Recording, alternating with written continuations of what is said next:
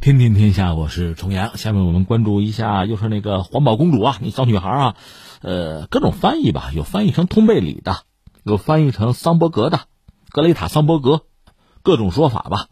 总之，美国著名的那个《时代周刊》的二零一九年度人物是把瑞典这个环保少女啊选中了，成了她了。这位以前我们节目也关注过，她大概是八岁的时候吧。就开始接触到环境问题，而且受到困扰。之后，十五岁在瑞典议会外就有这个抗议活动，掀起了这个关注气候变化的运动吧。那现在已经十六岁了，说是以一己之力，至少有人这么说啊。那我不太认同这个说法，一己之力在推动全球环保运动进程。但他因此得到很多的褒扬吧，拿到诺贝尔奖的提名。他是这个最年轻的一位吧，我估计早晚能拿到诺贝尔奖。但是因为太年轻，可能还需要等一等啊。而且在前两天不在十月份吧，他是获得了北欧理事会颁发的一个环保奖项，他呢拒绝接受。小话说的很好，说环保运动并不需要更多的奖项，我们需要的是当权者倾听科学的声音。哎，说的挺好。另外呢，他这个人就是语言很犀利、很直白吧。他多次在联合国等等这高级别的舞台上呃进行演讲。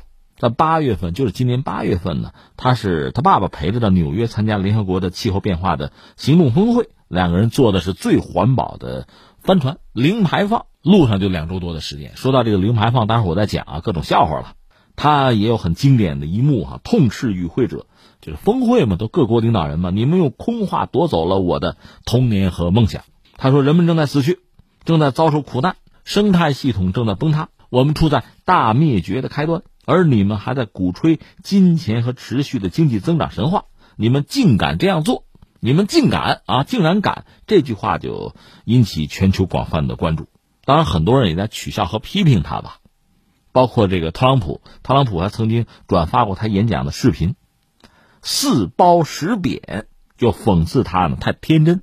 普京呢也曾经就评论说，没有人向他解释，现在世界是复杂而且不同的，很多发展中国家。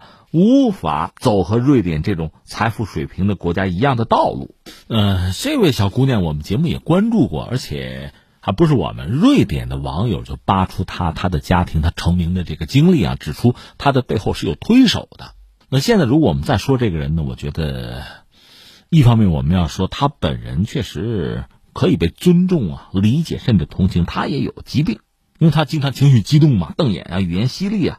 说这个小孩子在十一岁的时候，呃，被确诊患了阿斯伯格综合症，这是自闭症的一种吧，很难和人正常交流，而且十分固执、易怒或者叫喜怒不定吧。在医学上呢，说要治疗这种这个阿斯伯格症嘛，是需要父母正确的引导。他父母倒是算瑞典的精英人物吧，从小培养他对环保的兴趣，这是没有问题的。但是呢，如果让孩子过多的发声，或者让他这个过于的出名吧。始终在一种激动和亢奋的状态，这恐怕就让人忧虑了。这是一些瑞典网友的这提醒吧，或者说算是对他的质疑吧。另外，他本人有一些言行也招致了一些网友的不满，比如他口口声声保护地球，但是在火车里吃饭的时候，大家看到使用大量这个塑料制品、餐盒什么的，而且吃面包不吃面包边儿，吃芯儿啊边儿直接扔掉。所以也有网友给他这个 P 图啊，P 了一个非洲的这个挨饿的小孩儿。和他在一起的这个照片有，就挑剔他的言行嘛。另一方面，我们看到确实有很多人在就帮他红，同时也在蹭他的热度。除了在瑞典一些政客、一些环保的组织以外，哈，也包括一些媒体，甚至有人指责人们在进行一场造神运动。西方媒体已经指出，这个女孩子的信徒多是年轻人，哈，觉得她算是环保界的圣女贞德了。因为在欧洲呢，其实年轻人多已经不再接触宗教，不再信奉宗教了。而这个女孩子的横空出世，确实让很多人在蹭热点。在去年底，瑞典一个教堂呢就宣布这个女孩是这个耶稣继承人了，但是马上遭到这个瑞典网友的这个键盘打击，后来火速又撤出了社交战场。因为这个女孩是四处溜达嘛，而且喜欢这个低碳环保的出行方式，比如跟她爸爸这不是坐帆船啊，这是要过大西洋的啊。另外，他们也比较青睐火车，认为火车低碳环保。所以我们看到西班牙很有意思啊。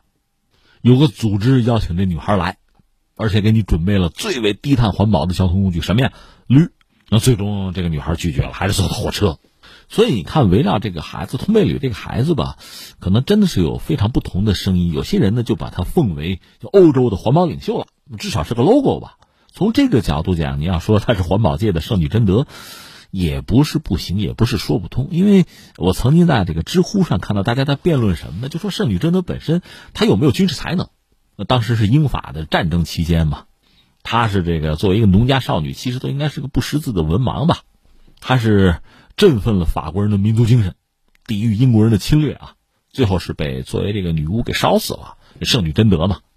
那这个人只是作为一个精神上的啊，对法国人的一个鼓励，这么一个力量，还是他真的精通军事，天降大任，就带着法国人打了胜仗，其实很有意思这样一个话题。那翻回来说，这个女孩子本身她只有十几岁嘛，相信她在环境保护这个领域的知识啊，这方面的造诣啊，恐怕不会太深，更多的还是在情感上，作为一个小孩子吧，用最质朴的、最童真的。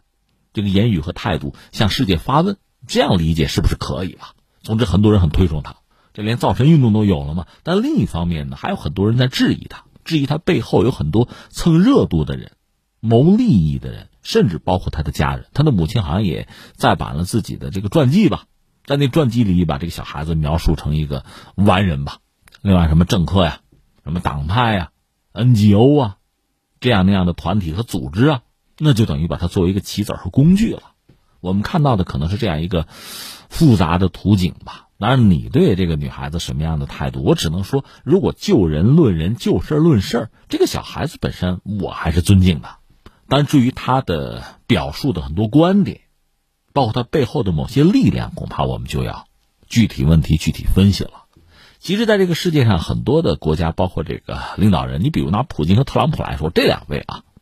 你说美俄双方在很多问题上啊，针尖对麦芒，你来我往，争斗不休，这没有问题哈。但是在对这个女孩子的态度上，两个人是一致的，甚至大多数国家的领导人恐怕都是持一个更加现实的、务实的态度，而不简单的去喊口号。很有意思，你看对这个所谓天秤币，就那 Facebook 搞的那个数字货币，绝大多数国家的政府就官方的态度是一致的，不认同、不支持、不接受。为什么？自有原因，所以对这个女孩子，你看这个连普京带特朗普，基本上哈，谁也不会和一个小孩子去斗啊，去红脸儿。但另一方面，恐怕又都谈不上支持，连哄都不愿意哄，这可能很说明问题。那最后我想说什么呢？就涉及到环境保护，这确实是一个大问题。就我个人来讲啊。年轻的时候，反正比现在年轻的时候，应该说也很关注，现在也很关注。但那时候可能真的是更单纯，更愿意就环保谈环保，就环保论环保。可是时至今日，你发现环境保护不是单纯的一道题，它和这个世界是联系啊、捆绑啊、纠缠在一起的。这个问题为什么解决起来难？如果环保只是一个什么事做与不做，那真的是简单就好办了。就像我们垃圾分类，无外乎分个什么干垃圾、湿垃圾，真是到这一步哈，做也就做了。难在哪？环境保护和什么呢？和发展、和贫困、和平等，甚至和战争、和历史等等诸多的问题是搅在一起的、纠缠在一起的。所以你要解决这个问题，忽然发现是牵一发动全身。普京那个问题问的很现实。你是一个瑞典人，瑞典是一个高福利、极其发达的国家，所以这就成了什么呢？何不食肉糜啊？对吧？你们没饭吃，没饭吃，吃肉嘛。作为一个皇帝问出这样的问题没有错呀。类似的故事，你比如我看到那个笑话，作为一个农民来讲，他会想：那当皇帝，他那锄头肯定是金的，是吧？那皇上娘娘天天吃烙饼卷大葱，对呀。他从他那个角度看到的就是这些呀。可你知道，现实并不是这样。而我个人对这个小孩子的期待，也不是说仅仅，人家十来岁的小孩子，他可以说环保很重要，我们要关注，是对的，没问题。他这个年龄也就说到这儿了，但是他会长大。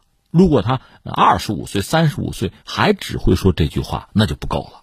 这个世界或者我们人类面临的最大的问题是，你越来越发现世界是复杂的，是相互纠缠在一起的。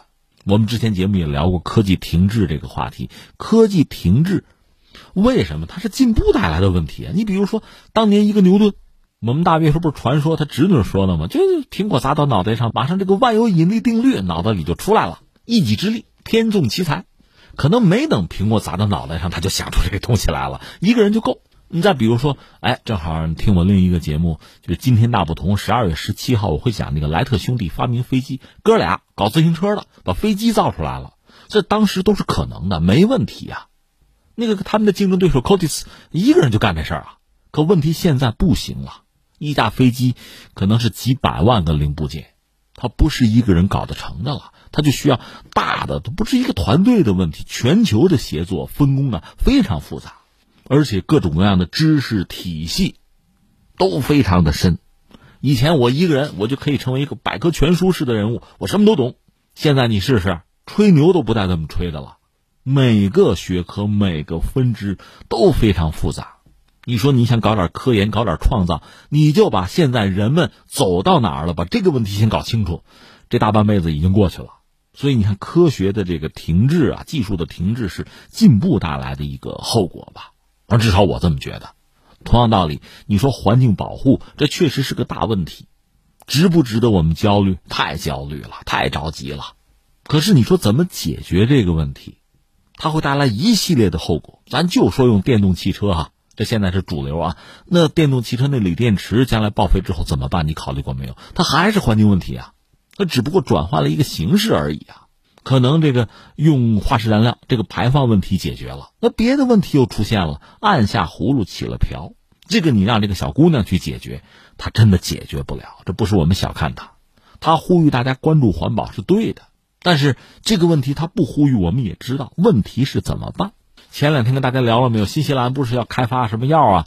给这个羊哈打了之后，让它少打嗝、少放屁，减少温室气体排放，或者你征一个税哈。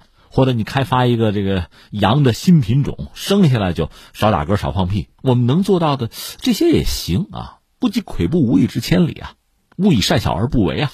但是要真正解决人类的环境问题哈，除了自己努力去做以外，国家之间、经济体之间，特别是发达国家和发展中国家之间的合作是必不可少的，这才是真正的大事儿。所以，这个瑞典环保公主这小姑娘，我要给她出主意，就是说，与其瞪着眼问你们怎么敢啊，你竟敢，与其这样，倒不如你能撮合一下发达国家、发展中国家在这个领域的合作。我说的是真诚的合作，是基于世界只有一个、地球只有一个这个共识之上的合作，而不是相互指责和挑剔。